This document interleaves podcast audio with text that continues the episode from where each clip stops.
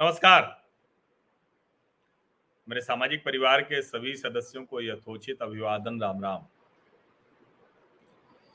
बार बार हम लोग सुनते हैं प्रधानमंत्री नरेंद्र मोदी और विदेश मंत्री डॉक्टर एस जयशंकर एक बात बहुत स्पष्ट तौर पर कहते हैं कि भारत की जो स्थिति है, वो बदलते विश्व में बहुत तेज़ी से बदली है। अब भारत में लोग उसको मानने को तैयार कम होते हैं, विशेष करके जो विपक्ष के लोग हैं, उनका ये मानना है कि ऐसा कुछ नहीं है। सबका सब सिर्फ़ मार्केटिंग है। और नरेंद्र मोदी चूँकि मार्केटिंग के उस्ताद हैं तो इसलिए ऐसा होता है। लेकिन जब हम दुनिया में हो रही घटनाओं को देखते हैं और उन घटनाओं में भारत की भूमिका को देखते हैं तो फिर ये ज़रूर लगने लगता है कि डॉक्टर डॉक्टर एस जयशंकर जो कह रहे हैं या फिर प्रधानमंत्री नरेंद्र मोदी जो कहते हैं, उस बात में दम है। और अभी लंबे समय से भारत और चीन के बीच जिस तरह से लाइन ऑफ़ एक्चुअल कंट्रोल यानी जो एल है, उस पर विवाद चल रहा है, उसमें जिस तरह से चीन ने एक डिफेंसिव रुख अख्तियार किया है उससे यह बात और ठीक से प्रमाणित होती है कि दरअसल भारत की स्थिति बदली है। भारत का नेतृत्व तो अपनी, जो कहें कि अपने हित को लेकर, अपनी बातों को लेकर बहुत मजबूती से अपना पक्ष रखता है। अभी जब से कोरोना के समय गलवान घाटी में भारतीय और चीनी सैनिकों की आमने सामने मुठभेड़ हुई थी उसके बाद से भारत और चीन के रिश्ते बेहद तनावपूर्ण है।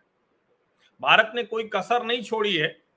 उनकी कंपनियों, उनके ऐप, उनके ट्रेड, उन सब पर जितना संभव हो उसको रोक लगाने की।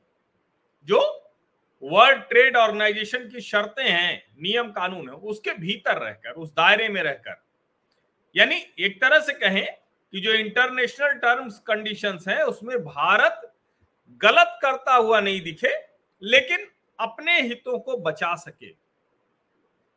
अब ज़ाहिर है कि प्रधानमंत्री नरेंद्र मोदी ने तो नवाज़ शरीफ तक से मिलने की कोशिश की।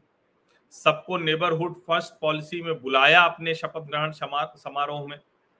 और खुद चाइनीज़ राष्ट्रपति शी जिनपिंग के साथ भी रिश्ते अच्छे करने की कोशिश की, लेकिन चीन तो चीन है, उसकी पूछ, कुत्ते की पूछ जैसे टेढ़ी की टेढ़ी टेढ़ी रहती है, वैसे ही चीन का स्वभाव है। और अब जब चीन दुनिया भर में घिरा हुआ है और उसको उसके परम मित्र रशिया ने भी बहुत ठीक से समझा दिया है कि भारत से संबंध बिगाड़ कर बहुत कुछ नहीं होने वाला है अभी हम्म। अरुणाचल प्रदेश पर चीन के बयान के बाद जो जर्मन एम्बेसडर ने जिस तरह की तीखी प्रतिक्रिया दी कि इससे पूरे इस क्षेत्र में स्थिति खराब हो सकती है और भारत ने बहुत स्पष्ट तौर पर कहा कि देखिए जो चीन कहना चाह रहा है, उसका साथ देने वाला कोई नहीं है। और मिनिस्ट्री ऑफ़ एक्सटर्नल अफेयर्स के जो विदेश मंत्रालय के प्रवक्ता है, रिंदम बागची, उन्होंने जर्मन एम्बेसडर की जो बात थी, उसको आगे बढ़ाते हुए कहा कि अरुणाचल प्रदेश पर जो दावा करने की कोशिश चीन करता है एलएसी के आसपास वो इंटरनेशनल लॉज का वायलेशन है। ये जर्मन के जो राजदूत हैं फिलिप एकरमैन उनका कमेंट आया था। और अब चूँकि चीन को यह बात अच्छे से समझ में आने लगी है कि भारत अपनी स्थिति से पीछे नहीं जाने वाला है और दुनिया में जो उसके, उसकी पोजिशनिंग है, वो अब और ज़्यादा खराब होने वाली अब भले ही वो ये सोचता है कि वो एक शक्ति है, महाशक्ति है, अब जो अमेरिकी कंपनियाँ हैं वो बहुत रणनीतिक तरीके से धीरे धीरे करके चीन से अपने आप को बाहर कर रही हालाँकि अभी बहुत बड़ा, एक कहें कि लंबा अंतर है उसको तय करना है। इसीलिए अब चीन नई रणनीति पर काम कर रहा है। और जो चीन एलएसी पर पीछे हटने को कतई तैयार नहीं था, ताज़ा घटनाक्रम यह है कि एलएसी पर पीछे हटने के लिए भारत और चीन के बीच में सहमति बनी है। India China to dismantle verified temporary structures in Gogra hot springs area of LAC Ladakh जो पेट्रोलिंग पॉइंट 15 है पीपी 15 गोगरा हॉट स्प्रिंग और ये अब बाकायदा एमईए के स्पोक्स पर्सन अरिंदम बागची की तरफ़ से आ गया है कि ये प्रोसेस शुरू हो गया है डिसंगेजमेंट का। और ये 12 सितंबर तक पूरा कर लिया जाएगा। अब ये लगातार 16 दौर की बातचीत के बाद ये हो पाया है चुशुल मोल्डो में, जहाँ ये बैठक होती है कोर कमांडर्स की। और तब से लगातार दोनों पक्षों के बीच में सहमति नहीं बन पा रही थी, जो ये पश्चिमी क्षेत्र है भारत चीन सीमा का। और बार बार जो चीन पीछे हटने को तैयार नहीं था, अब चूँकि अभी एक बैठक होनी है, दोनों देशों के जो राष्ट्राध्यक्ष हैं, उनके बीच में मुलाकात हो सकती है क्या? और जो शंघाई कोऑपरेशन ऑर्गेनाइजेशन है एससीओ उसकी मीटिंग में दोनों देशों के नेताओं के बीच में मुलाकात हो सकती है। अब ये खबरें लगातार चल रही थी, लेकिन भारत की तरफ़ से बहुत साफ़ साफ़ चीन को कहा गया। कि देखिए, किसी भी स्थिति में अगर सेनाएँ पीछे नहीं हटेंगी तो भारत के प्रधानमंत्री चीन के राष्ट्रपति से नहीं मिल सकते, न मिलेंगे। लंबे समय से इसके अलावा कोई रास्ता खोजने की बात हो रही थी, दोनों अपनी अपनी जगह पर अड़े हुए थे। यहाँ तक कि जो विदेश मंत्री डॉक्टर एस जयशंकर और चीन के विदेश मंत्री वैंग यी, इन दोनों के बीच में भी मुलाकात हुई, बातचीत हुई, लेकिन कोई रास्ता नहीं निकला। और अभी 29 अगस्त को नई दिल्ली में डॉक्टर एस जयशंकर ने जो ये बात कही, या कहें कि जो बात दोहराई, उन्होंने कहा कि फ़िलहाल कोई भी ऐसी स्थिति नहीं होगी। अगर सीमा पर संबंध बेहतर नहीं होंगे तो ये संभव नहीं है। क्या कहा था? अभी वो ऑस्ट्रेलिया और ब्राज़ील की यात्रा पर थे डॉक्टर एस जयशंकर। तो उन्होंने क्या कहा था? उन्होंने कहा it was not a conditionality we are imposing हम कोई शर्त नहीं लाद रहे हैं बट स्टेटिंग द फैक्ट्स सच जो है वो बता रहे हैं। On past agreement between the two side China's military for its past part last week cited two same agreements which India has accuse China of violating to oppose upcoming India US high altitude military exercise calling them meddling.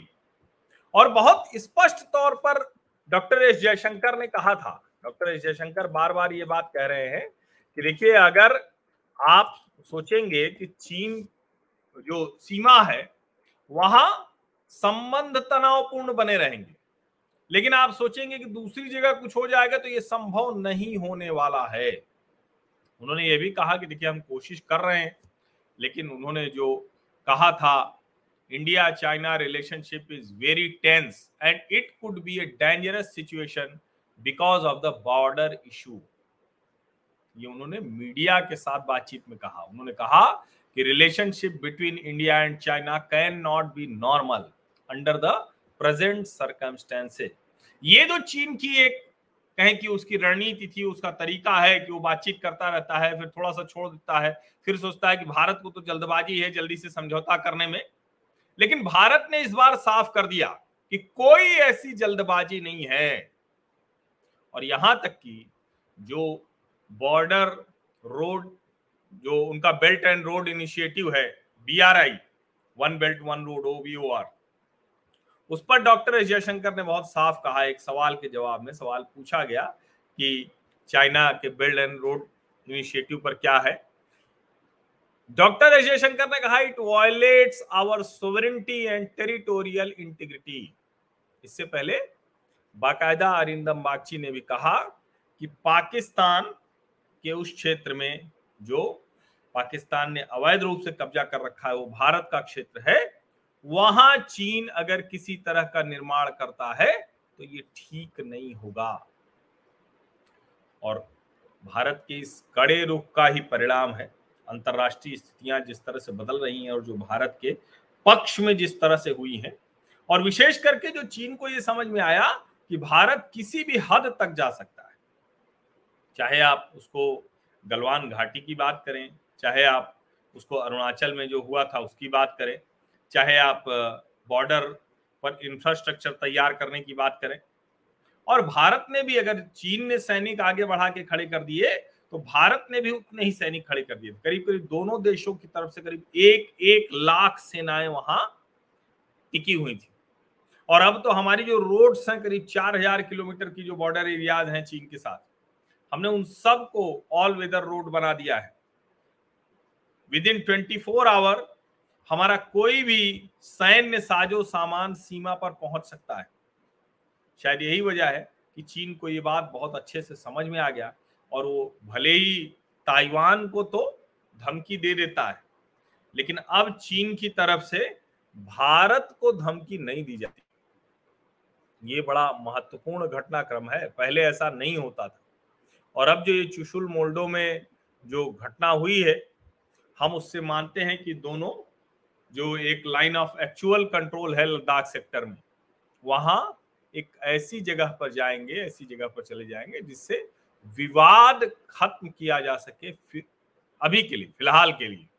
ज़ाहिर है, इतनी आसानी से तो कुछ होगा नहीं। और बहुत साफ़ साफ़ जो अमेरिकी जो रिपोर्ट्स आती हैं, जो ताइवान को लेकर आती हैं, जो जापान को लेकर आती हैं, जो ऑस्ट्रेलिया को लेकर आती हैं, और जो भारत को लेकर आती हैं, उनकी जो भाषा है अब वो बदल गई।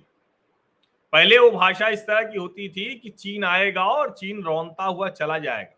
अब उसकी भाषा ये हो सक, होती है कि भारत के लिए ये ये स्थितियाँ खतरनाक है। लेकिन अगर चीन ने कुछ किया तो वो मिस एडवेंचर हो सकता है। वो फिर मुश्किल हो सकती है।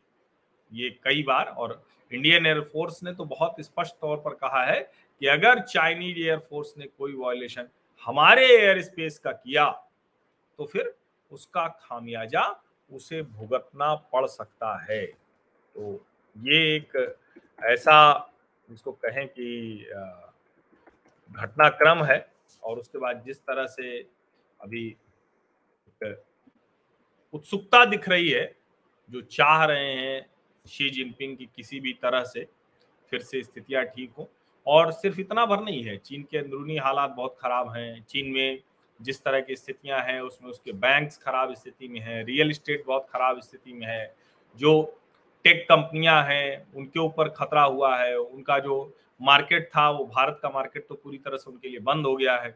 और जो अमेरिकन कंपनीज़ हैं, वो धीरे धीरे कोशिश कर रही है, हालाँकि वो बहुत छोटा हिस्सा है, लेकिन धीरे धीरे कोशिश कर रही है कि कैसे वो वहाँ से निकल सके।